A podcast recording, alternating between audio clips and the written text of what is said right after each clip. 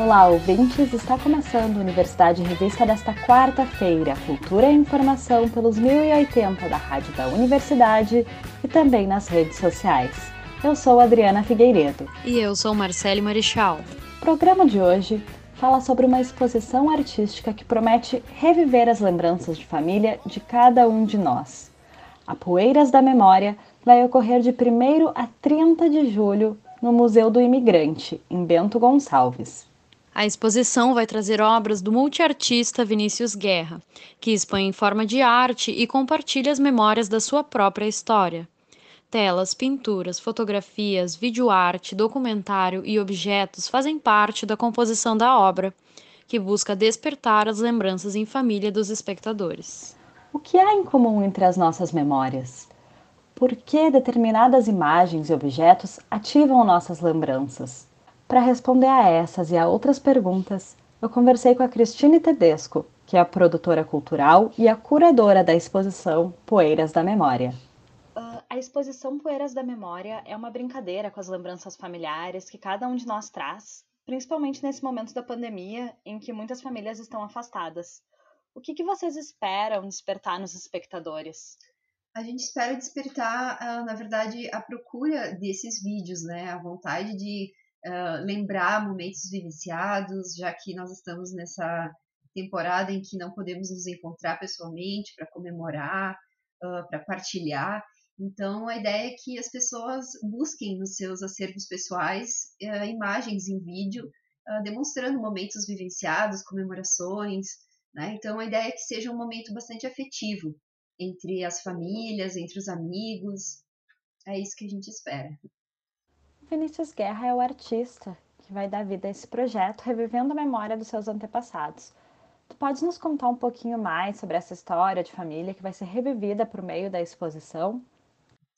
Uh, sim, o Vinícius Guerra, então, é o, é o artista principal do projeto.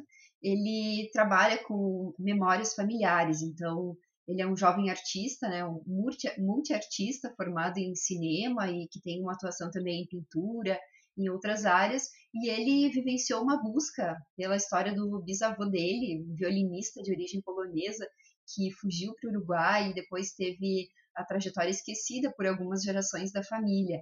Então ele fez esse movimento de busca, de conhecer mais, descobrir quem foi o bisavô, e também tem um outro aspecto que foi a morte da bisavó dele uh, em consequência da gripe espanhola. Então, isso também criou uma conexão com o período que nós estamos vivendo agora. E, então, mais de 100 anos depois desse, dessa página da história da família dele, ele revive algumas situações, ele já viajou para o Uruguai, já, já tem um documentário a respeito disso. Então, a gente vai reunir materiais que ele já tem, materiais que ele está produzindo agora. E nós tivemos, então, a ideia de uh, convidar as pessoas para participarem desse momento, tanto para valorizar as memórias uh, das pessoas, como também para que elas se sintam parte da exposição, para que elas se sintam um, convidadas a visitar o museu, é o Museu do Imigrante de Bento Gonçalves, que vai receber a exposição. Então, vai ser um, um momento de conexões, assim, de, de partilha de momentos, de, de memórias que remetem ao afeto e, e a valorização desses momentos também.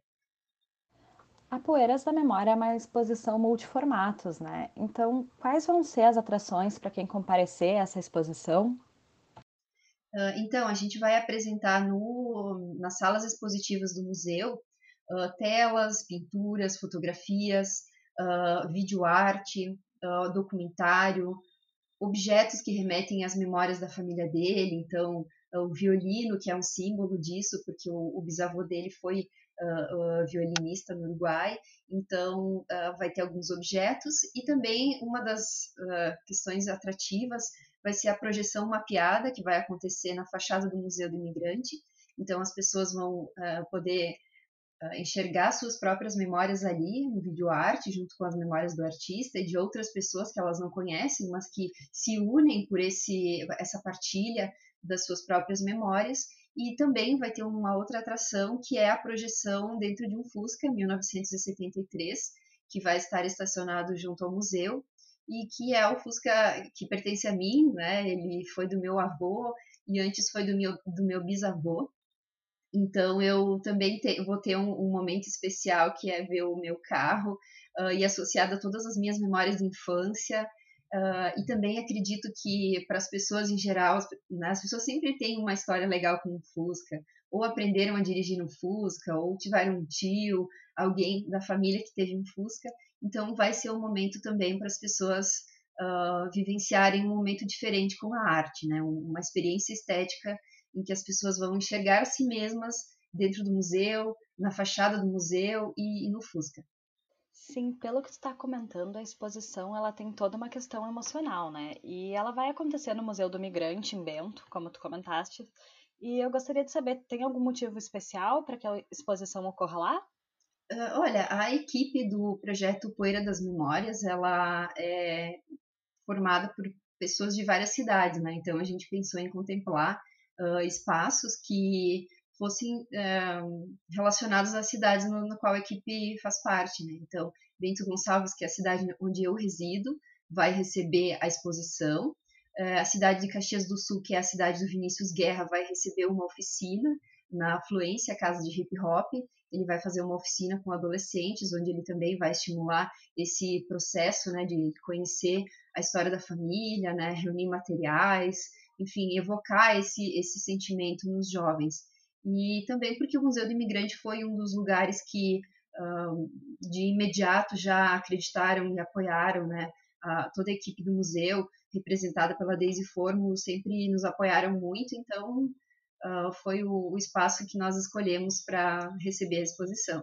E claro que a gente pensa em futuramente fazer isso em outros lugares, né, em outras cidades, esse movimento de coleta de vídeos, a gente expandiu, na verdade, não é só para Bento Gonçalves, para Caxias do Sul a coleta de vídeos, é para o Brasil, enfim, para qualquer pessoa que se sentir é, bem em compartilhar os seus vídeos. E, mas a gente pensa em fazer em outras cidades também futuramente, né? A, a, tanto a exposição como a, a oficina e outras atividades envolvendo essa ideia de uh, que as pessoas se sintam representadas dentro do museu e na própria noção de arte. E a exposição está sendo financiada pela Lei Aldir Blanc, né? Eu gostaria de saber como foi o processo todo até a aprovação do projeto e sobre a importância dessa lei, né, para divulgação uh, da arte e dos próprios artistas. É, é uma, um financiamento do edital Criação e Formação, Diversidade das Culturas, que foi realizado com recursos da Lei Aldir Blanc, né, a Lei 14.017 de 2020, e ela foi coordenada então pela Fundação Marco Polo, né, a gestão do edital. E então tiveram várias fases, né? Foi um edital muito, bastante concorrido. A gente tinha essa noção quando uh, fizemos as primeiras reuniões e quando escrevemos o projeto, né? Essa noção de que uh, ia ser concorrido, de que os produtores culturais de todo o estado estariam enviando seus projetos. Então a gente preparou, né, a, a escrita do, do do projeto com muita humildade, mas acreditando que seria uma oportunidade para mostrar o trabalho uh, dos profissionais que nós convidamos para o projeto e também de valorização desse dessa busca pelas memórias. Então, a, a Lei Aldir Blanc foi fundamental para nós e está sendo, na verdade, em vários níveis.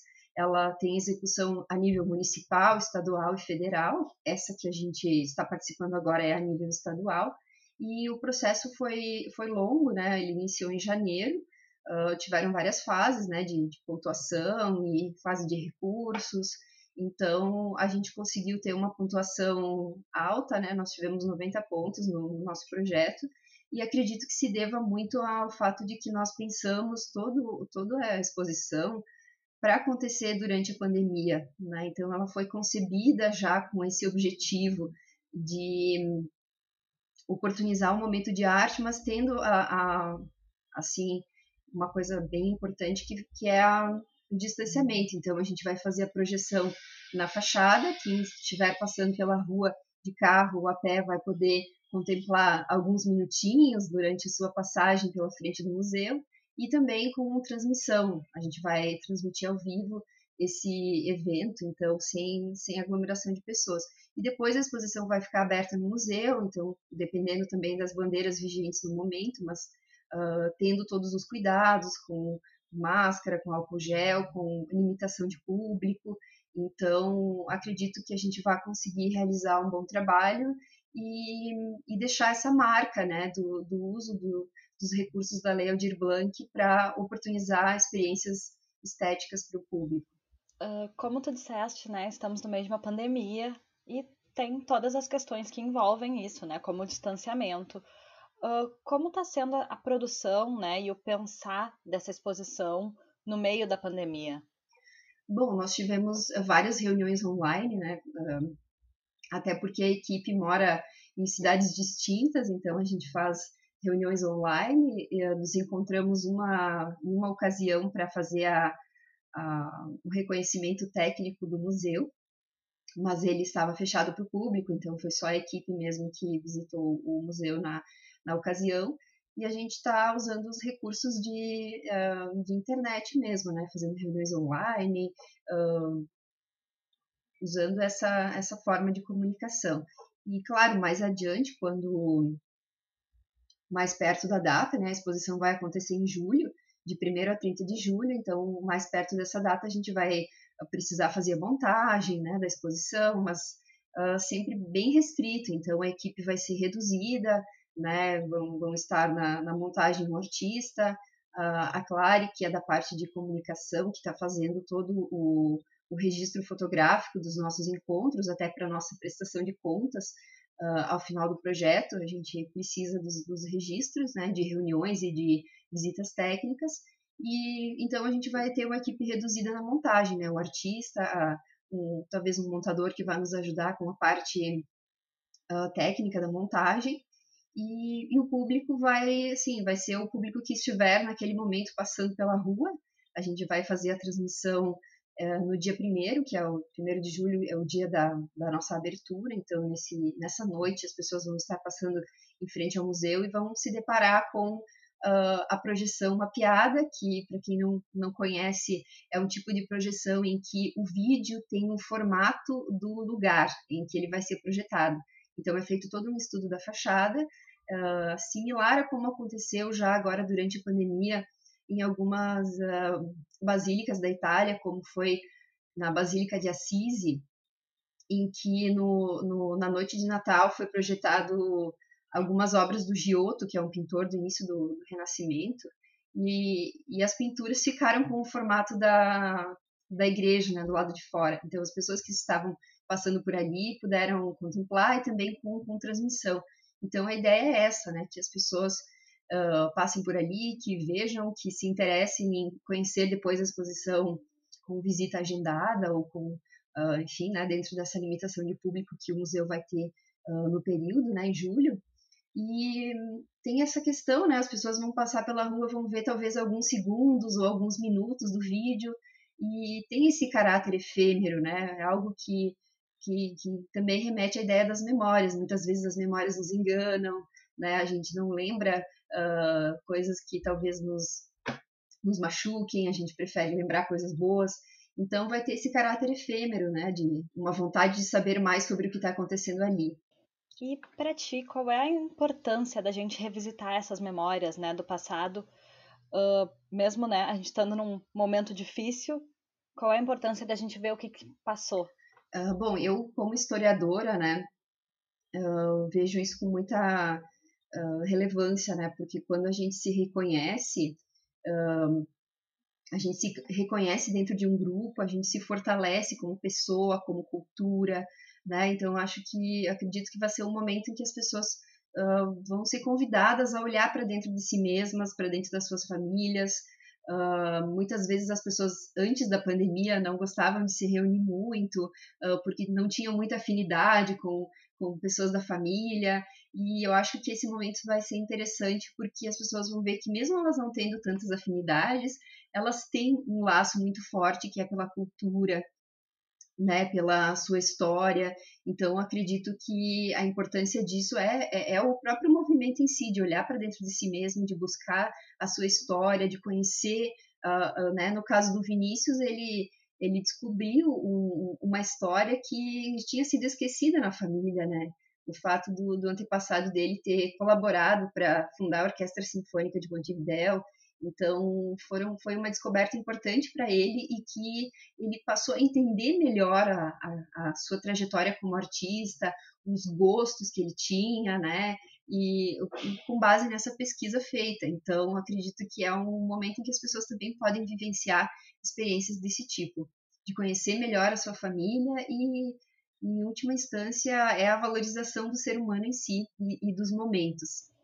Pelo que tu vem nos contando, né, a participação do público, principalmente com o envio desses vídeos, vai ser muito importante para a realização do projeto, né? Quais são as orientações para quem quer compartilhar essas memórias da família com vocês na exposição? Ah, a gente então está recebendo por meio do, do e-mail do projeto, que é poeiradasmemórias@gmail.com.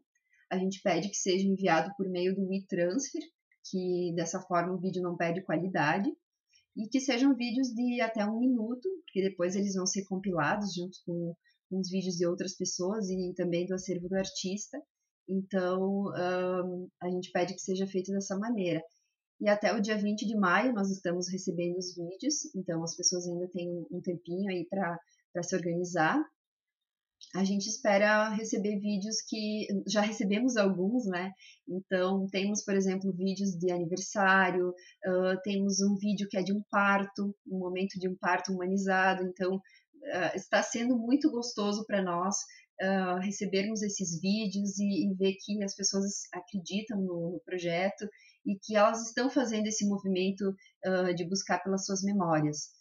claro que não precisa ser necessariamente um vídeo muito antigo, até porque o, o, recurso do vídeo ele não era tão popular há 15, 20 anos atrás, então pode, as pessoas podem nos enviar vídeos mais recentes, mas que tem esse caráter, né, de ser um vídeo em que é uma memória afetiva, né, uma, um momento gostoso de ser lembrado e de ser revivido uh, por meio da história. E para quem quiser acompanhar o projeto e saber mais sobre a exposição, vocês estão fazendo alguma divulgação pelas redes sociais? Uh, sim, nós estamos divulgando nas nossas redes pessoais. Então, tem o, o, o, Instagram do artista, que é o Vini Guerra, quem quiser seguir no Insta. Uh, tem o meu, que é Cristine Tedesco. Uh, tem o Instagram do projeto também, que é Poeira das Memórias. Então, ali as pessoas podem uh, acompanhar todo o trabalho que está sendo documentado, tanto os insights do artista, uh, os cards de divulgação, que nós estamos usando, usando fotografias uh, da família do artista, né, de, de comemorações, para convidar as pessoas para nos enviarem os seus materiais. Então, ali a gente está documentando tudo isso. Também vamos ter uma tradução em Libras uh, desse vídeo arte e também da nossa, uh, da nossa transmissão ao vivo no dia da abertura da exposição. Teremos a, a tradutora de Libras, que é a Graziele Pavan, e também a tradução em braille, que está sendo feita pela Juliana Peixoto, e a equipe do museu. Então, vai ter tem esse caráter de, de acessibilidade. Também pensamos em fazer algumas descrições em áudio de algumas obras para que fique disponível por meio de leitura de QR Code durante a, exposição. Então, as pessoas podem seguir por ali, né? Algumas outras uh, pessoas da equipe, né, que vão uh, nos ajudar muito é o Beto Scopel, que é um músico, né, compositor de Caxias do Sul, ele vai fazer a trilha sonora do nosso vídeo arte. E também temos a Lívia Kush e a Jana Castoldi, que vão nos ajudar na parte do mapping. Então, acredito que vai ficar uma produção uh, bem característica do período de pandemia, mas é, é uma, um, um momento em que nós estamos todos trabalhando para a valorização das memórias coletivas, individuais, e principalmente inserir as pessoas no espaço do museu e, e para que as pessoas se reconheçam uh, nesse lugar. Cristine, tu tem algum último recado para os nossos ouvintes? Uh, sim, gostaria de dizer que nós temos uh, uma live também no nosso Instagram. Então, se vocês quiserem conhecer um pouco mais do processo criativo, né, de como surgiu a ideia desse projeto, que vocês possam uh, visitar o nosso Instagram e, e, conferir o trabalho. E deixar, assim, uma, um, uma última ressalva sobre a importância da Lei Aldir Blanc e sobre a importância das pessoas, na verdade, das pessoas que trabalharam para que essa lei existisse, uh, de toda a cultura que vem, sendo, vem recebendo ataques de todos os lados, mas que, por outro lado, uh, resiste, resiste muito e, e trabalha muito. Uh, né? Muitas vezes as pessoas não enxergam o, o, trabalho que é feito pelos produtores culturais, pelos artistas, né? As pessoas em geral enxergam só o momento em que o show acontece ou que a exposição acontece, mas que tem um trabalho imenso que é feito por trás disso. Uh, agora, durante a pandemia, isso está sendo documentado, uh, acredito, com, com mais uh, precisão, então as pessoas vão conseguir acompanhar todo o nosso trabalho, as nossas reuniões, né, pelo, pelo Instagram e, e, deixar, então, essa, esse agradecimento pelas pessoas que trabalharam pela Lei de Blanc, pela formulação do edital da Marco Polo, né, da Fundação Marco Polo, da SEDAC, enfim, todas as as equipes né, que se mobilizaram para que isso acontecesse, e também os nossos anjos, que são pessoas que estão trabalhando para orientar a execução dos projetos. Uh, então, a nossa anja é a Angélica, que é uma, uma, produtora cultural também aqui do, do Rio Grande do Sul. Então fica o agradecimento de toda a equipe e o convite, né, para que uh, quem está nos ouvindo possa compartilhar áudios ou uh, aliás, vídeos e faça parte desse momento junto com a gente.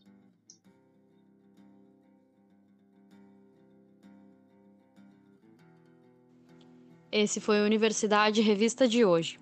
O programa teve produção, apresentação e reportagem de Adriana Figueiredo e Marcele Marechal, técnica de Vladimir Fontoura, coordenação de Cláudia Heinzelmann. Ouvimos agora a música Sobre o Tempo, da banda gaúcha Nenhum de Nós.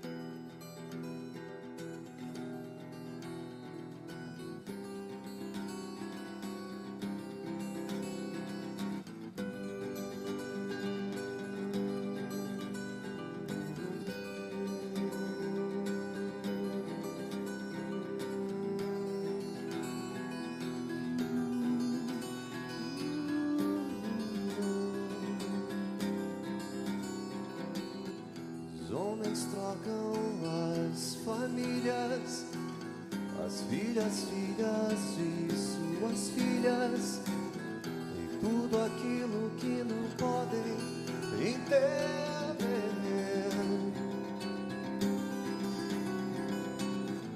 Os homens criam os seus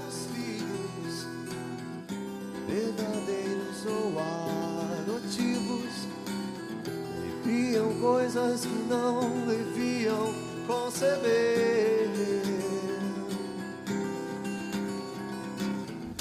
Tempo passa e nem tudo fica, a obra inteira de uma vida que se move e o que nunca vai se mover.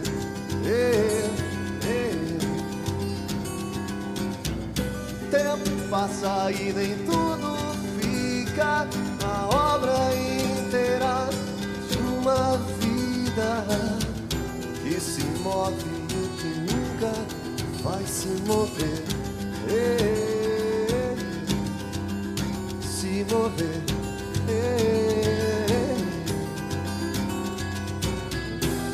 passado está escrito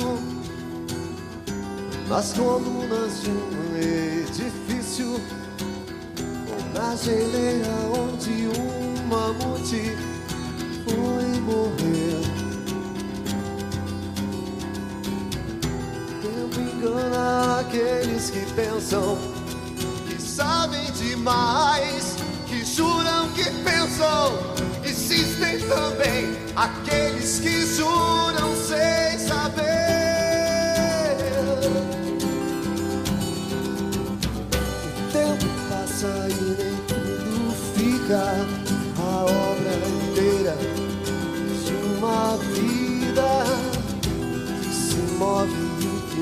Nunca vai se mover.